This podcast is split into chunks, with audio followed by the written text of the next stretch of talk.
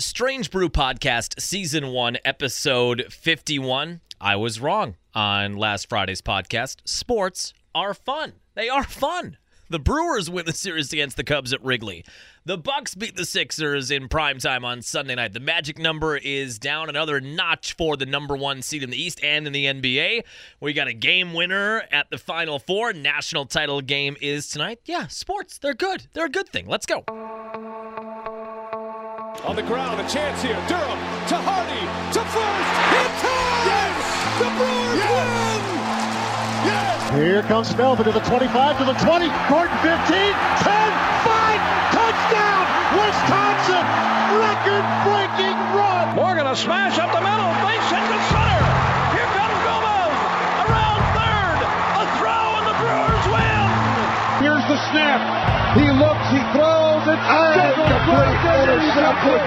And there is your Super Bowl dagger. Booker the drive, gets inside, leans in, backed away and stolen by Holiday. Phoenix has to foul, and a pinnacle ball throws it down. Swinging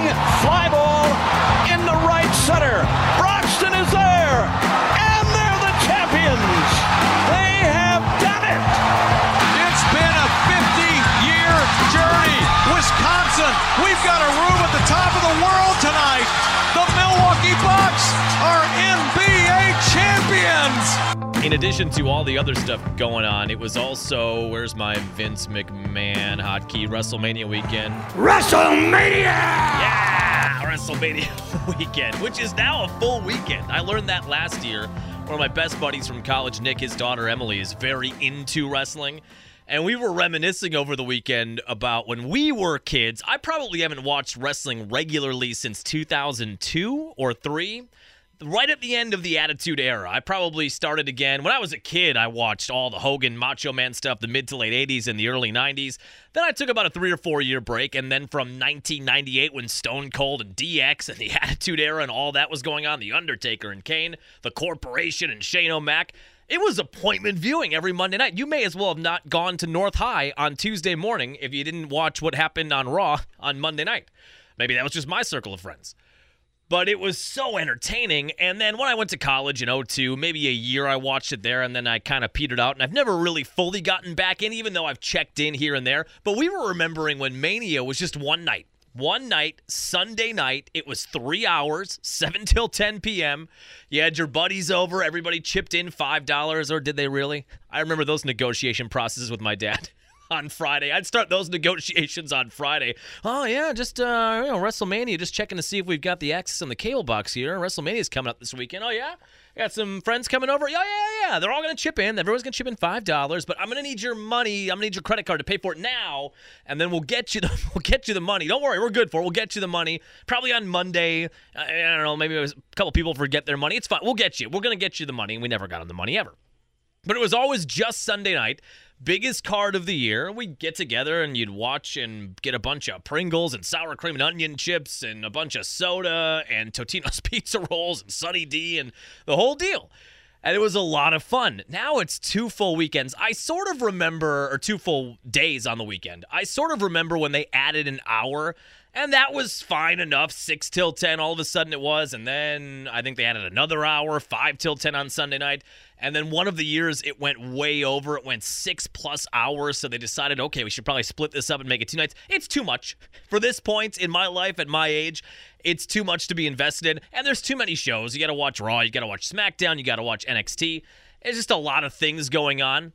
But the storytelling is pretty good, but just the two full weekends, I don't know if I could do. One night, I'm good with, but two full weekends, I'm not so sure. But I remember those days fondly. And I remember, too, when you would get a pay per view in 1998 or 1999, and who the hell knew if you were even going to get it? You would order it, and then it was a coin flip. I'd say 50 50. I'd say it was 50 50 when you got to the time when the pay per view was supposed to start. If you actually had access to the pay per view you thought you were going to have access to, I would guess 50% of the time we would end up on the phone with some employee on Charter Communications for in a foreign country that didn't care at all about what we were going through. I was angry, got my buddies over. It was a big night. Can we make this happen somehow? And then of course it would never happen. If it didn't happen right away, it was not going to happen. Kids today don't know. If you are a wrestling fan and you have Peacock app now and you just click on WrestleMania and it's right there for you, or if you have cable and you order it and boom, you enter in your code and it's right there for you. That's not how it was back in the day. It got better by 2000, 2001, where you just enter your code on the charter cable box, and more often than not, you were fine. But for a while there in 97, 98, 99, it was a real crapshoot whether or not you'd actually have the pay per view that you thought you were buying. I don't even know how they happened back in the 80s and 90s before cable boxes. How did that even happen? I remember watching those and they'd promote pay per views and give you a 1 800 number, but then what did you need? did you need a black box, an authorized, notarized letter from the president? It just felt like, how did that even happen? My dad, one of the guys he worked or worked for him, ended up being a big wrestling fan.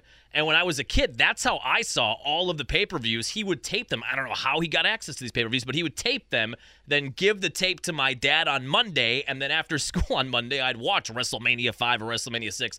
But the thought of ordering a pay per view in 1987 when these were first starting, I don't even know how that happened. How did, even, how did they beam it into your house? I have no idea. But it was WrestleMania weekend as well. Okay, let's hop into the Brewers everything is okay. I do have to concede after Thursday, bad outing on Thursday. Offense didn't score a run. Corbin Burnes very uneven, but whatever. It's one game. And remember, on Friday, I was I was preaching patience, even though we did discuss with the contract situations for guys like Burnes and Adames and Woodruff. There's just a bit more emphasis on this year's first half than in a traditional year. We did talk about that. But it was one game, no big deal. It took me five innings on Saturday before I almost had a panic meltdown. I texted my buddy Nick and said, Are we ever going to score a run? I had this take. It's over. We are screwed. It's over. 16 innings or whatever it is, 15 innings into the year. We're done. We're never going to score a run and they were down one nothing. And when the Cubs hit that home run on Saturday, it felt like game over. That felt insurmountable. Again, a feeling we had a lot in the second half of 2022 when they would get down, or your pitcher would make one mistake. Oh, Woodruff made one mistake. He gave up a solo shot, and that's going to do it. But they do rally and get a three to one win. Devin Williams, entertaining, kind of has some K Rod to him. Entertaining, gets guys on base, but somehow gets out of it. He gets the save, and then on Sunday, what a pleasure nine runs. The Brewers scored nine runs and did not hit a home run. That is a chef's kiss. You love to see it. They haven't hit a home run yet. And it's hard to hit a home run, obviously, at Wrigley. Not for Patrick Wisdom, maybe. He had a couple over the weekend. But it's difficult in those conditions. If the wind is blowing in off the lake and it's 45 degrees, it's tough to hit a home run there. But you love, it's so encouraging to see that many runs scored, nine runs scored with small ball, moving guys all over the bases, dropping in some bloop hits, just making contact and getting guys moved over. That's what a lot of Brewers fans have been praying for the past couple of years when the offense has been so reliant on the home run and it was all or nothing. Just play a little bit of small ball. Well, they did on Sunday. Almost coughed it up. Who is the reliever? Javy Guerra.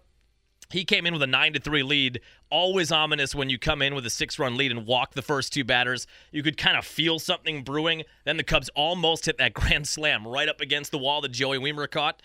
That circumvented probably what could have been a crooked number inning, and the Brewers end up giving up a couple of runs in that inning, but that was it in a 9 to 5 win.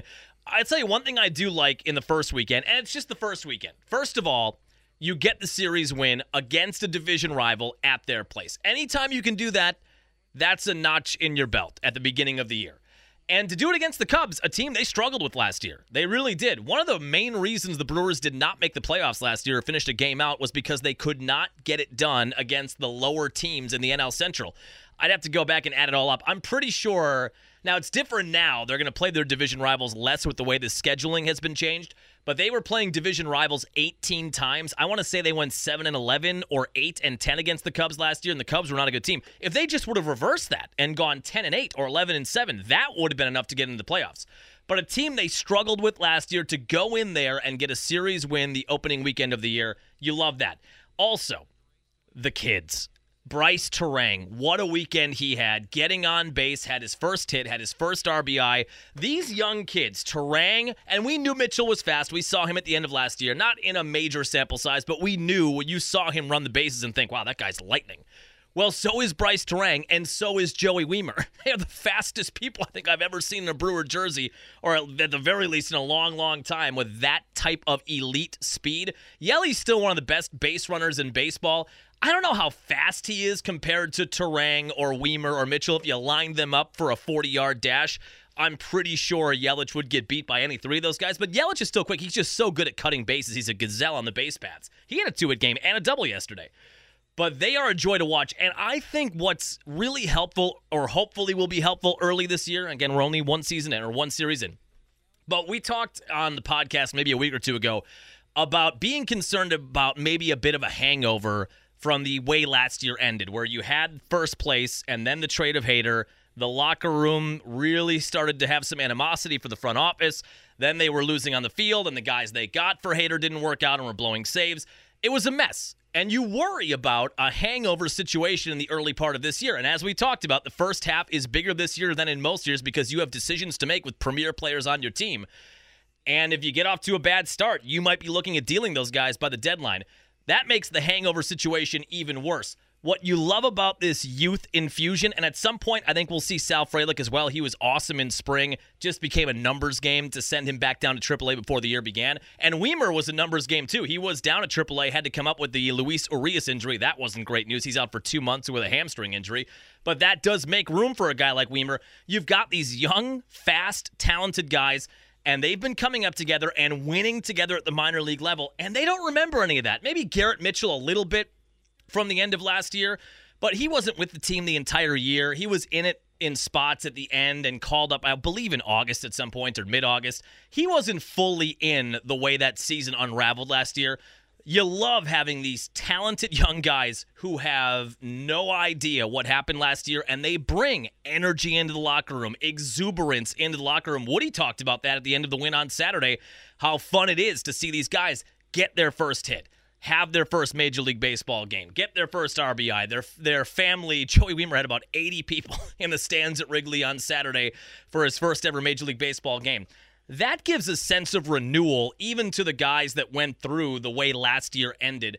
I think this will help them with any potential hangover at the beginning of the year. These young guys, they're like the blue Gatorade. These guys are the blue Gatorade and the Advil to the hangover that was the end of 2022. I truly believe even if they're not hitting 300 and stealing 20 bags or knocking in 75 or 80 runs, just being on the field and bringing that young energy, that is going to be helpful for the veterans on this team that saw a playoff situation, a potential division championship fall apart on them like a dandelion in the summer breeze.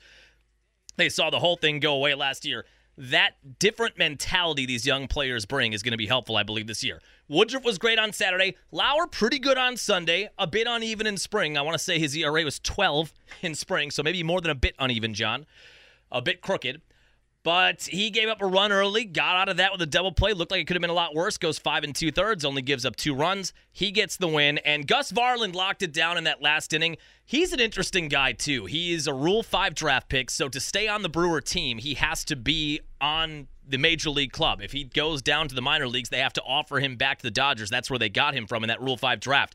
He was tremendous in spring, earned his roster spot, and he made a couple of appearances over the weekend, two scoreless innings. Not a save situation on Sunday in a four run game, but he got it done. He's got high velocity, great movement, and he does have a perfect closer name, doesn't he? Gus Varland. As soon as I heard that when they drafted him in the Rule 5 draft, I thought, man, does that sound great for a relief pitcher? More like Gas Varland, am I right? Gus Varland just sounds like a closer. And hopefully he pans out for the remainder of the year and puts together a solid season because there are question marks there. In front of Devin Williams, there are question marks about who are going to be the setup guys. You saw them use a lot of different guys over the weekend. Uh, Gus Varland had a couple of scoreless innings over the weekend. You do like to see that. Brewers are 2 and 1. The home opener today, not a bad home opener. It's going to be what, 52, 53 degrees and cloudy? Certainly it has been a whole lot worse in Milwaukee. That's about an 8 out of 10 if you're going to measure that or rank that on traditional opening days in Milwaukee and it's a tough one. The Mets are in town. Mets are a pennant contender. Despite the Verlander injury, they picked up Verlander in the offseason. He's out for a, at least a month, I believe, to begin the year. They've got Freddie Peralta. Brewers have Freddie Peralta on the hill today, taking on Carlos Carrasco, a 110 first pitch. Mets have Scherzer on the hill tomorrow night, and it wraps up Wednesday afternoon. Then the Cardinals are in town, and then immediately a three city, nine game West Coast swing. It's a tough April. It is a difficult April schedule for this Brewer team, but fun to see them get a couple of wins down at Wrigley over the weekend and get their season off to a good start. Moving over to the Bucks. just a little sigh of relief. I don't know that I doubted this team, and we discussed this on Friday's pod after the debacle that was the 140 to 99 loss at the hands of the Celtics. Just a, a complete obliteration. I know we said on Friday's pod, I'm not saying that the Bucks can't win the title, and I'm not saying I don't think the Bucks can beat the Celtics in a seven-game series, but it was concerning. It was concerning the energy they brought. And we talked about the scheduling stuff, but it was a concerning game on Thursday.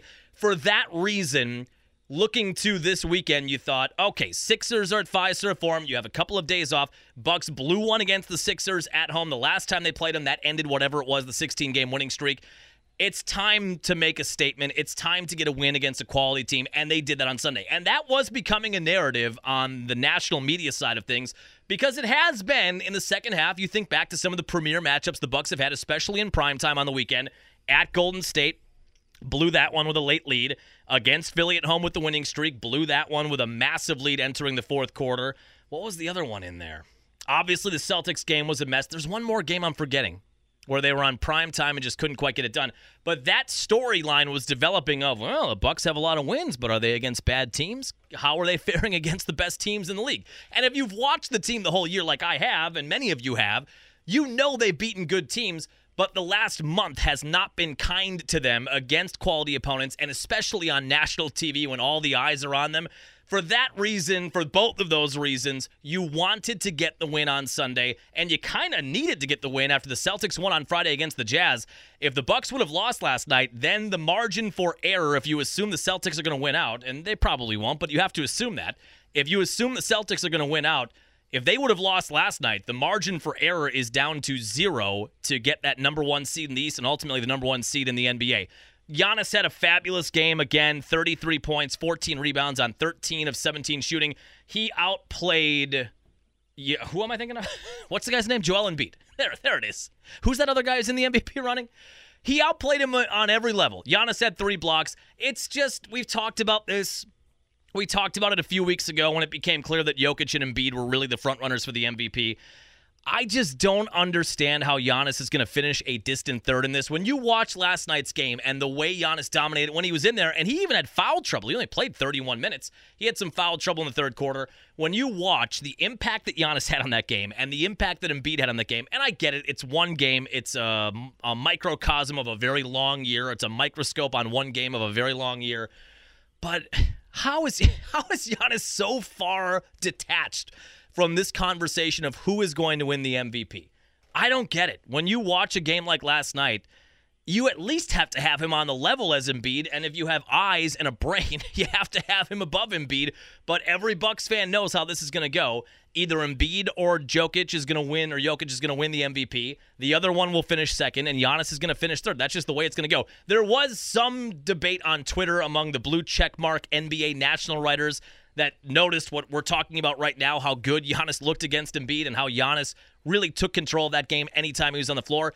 And they were saying, "Well, wait a minute here, guys. wait a minute. Should we be should we be dismissing Giannis this way when we just watched what we just watched in this game?" A few of them were saying that, but not enough to change the storyline nationally, especially this late in the year.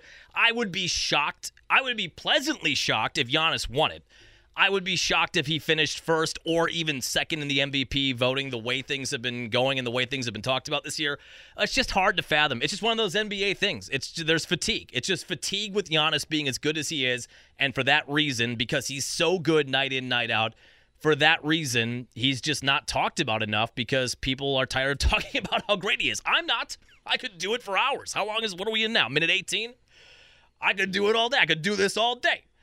But I think nationally, you run into that in the NBA with the great players. It happened with Jordan. It happened with LeBron after some time where, okay, we get it. This guy is one of the best players on the planet or the best player on the planet, and people just get tired talking about that. I was even listening to the Bill Simmons podcast, whenever day it was, Thursday or Friday, and they were talking about the MVP. And the guest that he had on le- legitimately said this sentence. He said, and I'm not paraphrasing, he said, Giannis is the best player on the planet. And in the next breath, he said that Embiid was going to be his MVP vote. What? But what? How? Why? What? What sense does that make to say those two sentences in that order? Giannis is the best player on the planet, and Joel Embiid is going to get my vote for MVP.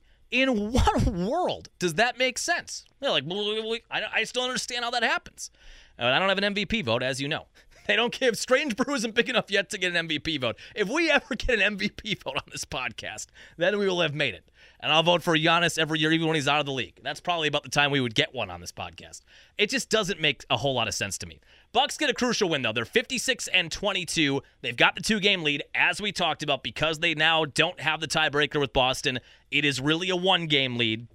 They are off tonight. They are in Washington on Tuesday. Washington was just eliminated from the playoffs. Who knows what kind of roster they're going to throw out on Tuesday? They just beat the Celtics last week by 19 points with a backup roster.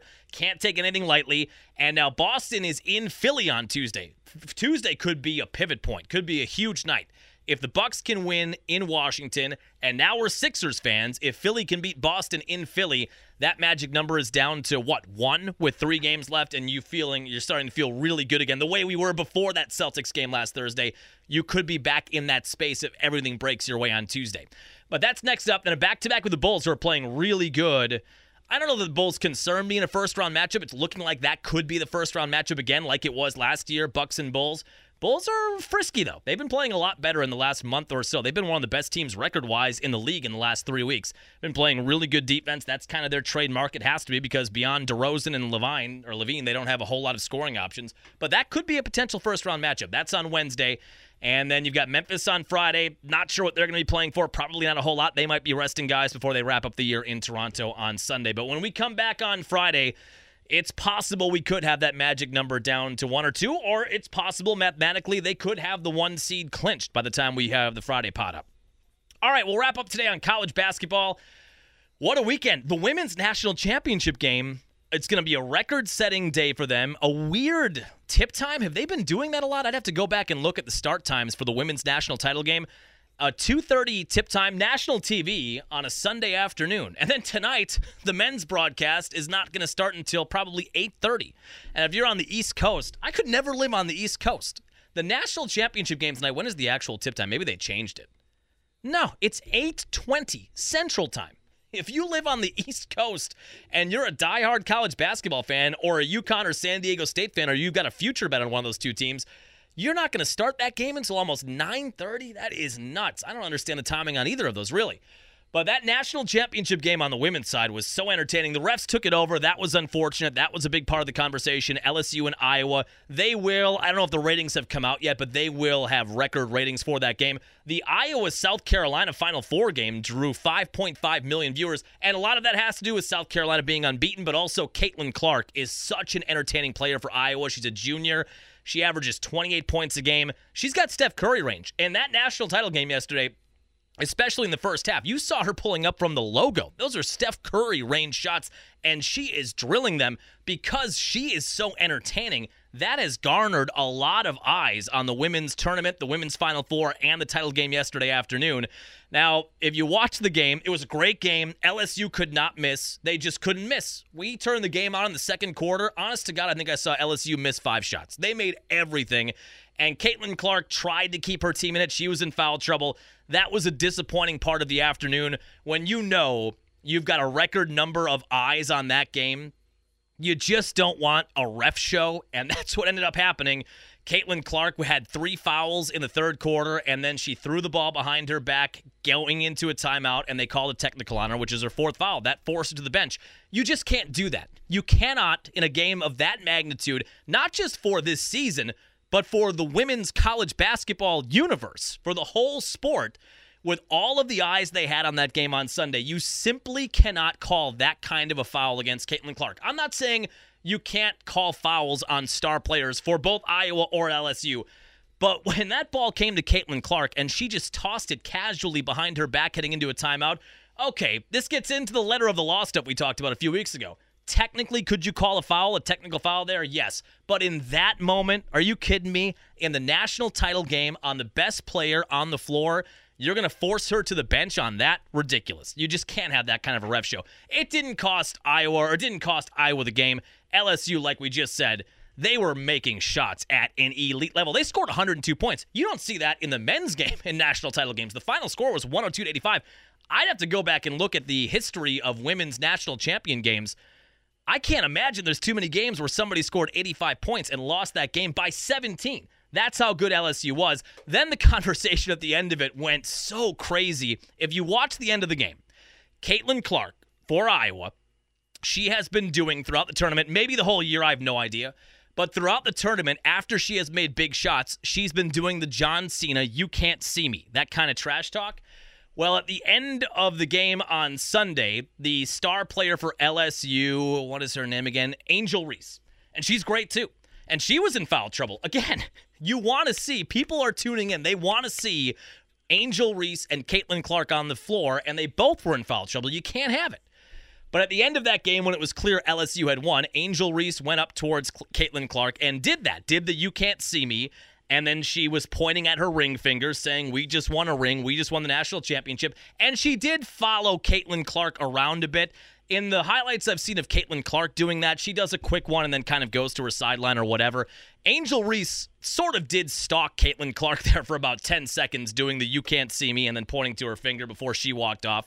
And she defended herself at the end of the game. They asked her about that on the ESPN broadcast.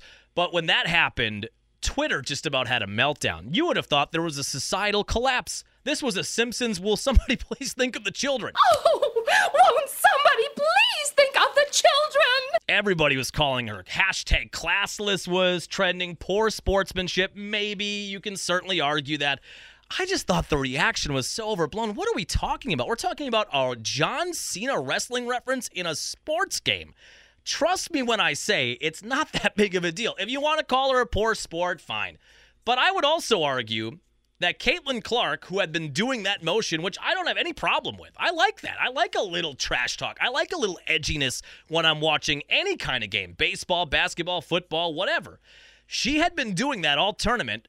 And if you watch sports or you've been a part of a team or you call games, you know if you've been doing a signature piece of trash talk, it's like the Aaron Rodgers title belt. You better believe if somebody sacks you in a big moment, that linebacker or that defensive lineman is going to use your celebration against you. That's what happened. Did Angel Reese take it a little bit too far by following her around?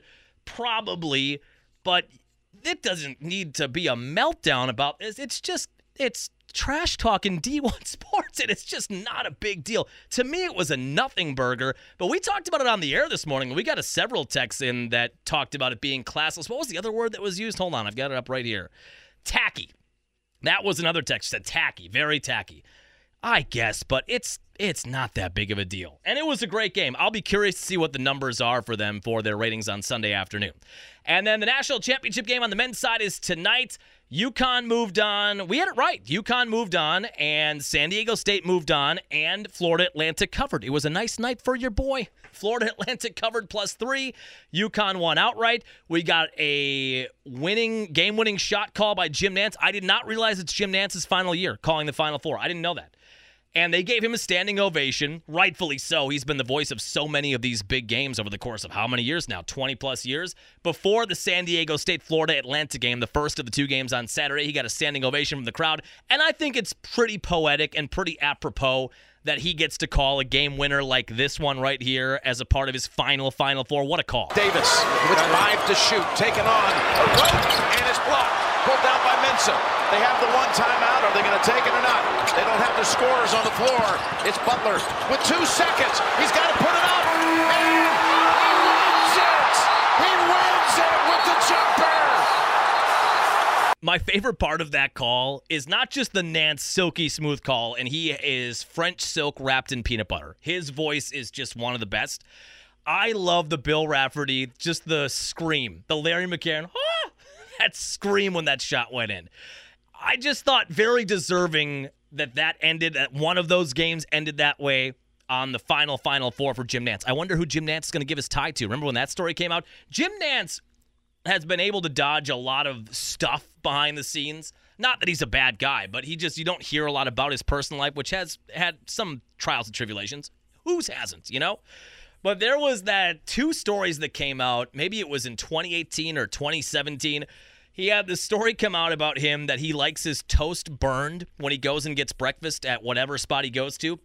And he actually carries a card in his wallet that shows how burned he wants it because he said when he asked for burned toast, people don't realize he really wants that thing charred. That was kind of a weird thing that you carry a picture of burned toast in your wallet to give to the waiter or waitress to tell them how you want your toast done. The other weird thing that same week or that same month that came out was that he gives his necktie at the end of the national championship game, he picks a player that he felt was an integral part or the MVP of the game or whatever, and he gives them his necktie. It's just a couple weird things. Not crazy. Just a couple weird things. I wonder who he'll give his tie to tonight. It is UConn and San Diego State, just based on the way UConn has been playing. I mean, they've been just been killing people. This is the team when they were ranked number one earlier in the year this is the team that people thought that we were going to see night in, night out from UConn. It is stunning when you see them play this well at their peak that Marquette was able to beat them two out of three times. And Marquette's a really good team. That's not a knock against Marquette. But when those teams match up three times, they got two wins against them. Incredible. Shaka Smart, AP National Coach of the Year, by the way.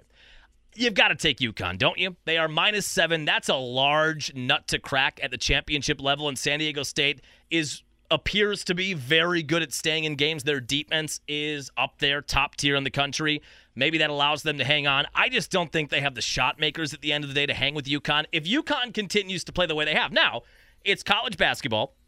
And this is a part of it. We talked about this a few weeks ago. A part of the entertainment factor of college hoops is things drop off quickly, mistakes are made, mental breakdowns at the highest level. But if UConn is able to play the way they've been playing in this tournament, I think they win by 10. 10 plus tonight. We'll see. An 8:20 tip time for the national championship game tonight. When we come back on Friday, like we said, we're going to have a pretty clear picture hopefully of what the Buck situation looks like for the 1 seed. We'll be able to recap the series against the Mets for the Brewers. Do they start with the Cardinals on Thursday? They have, I think they have a day off. Let's just click on the schedule here. this is always good radio to do this live.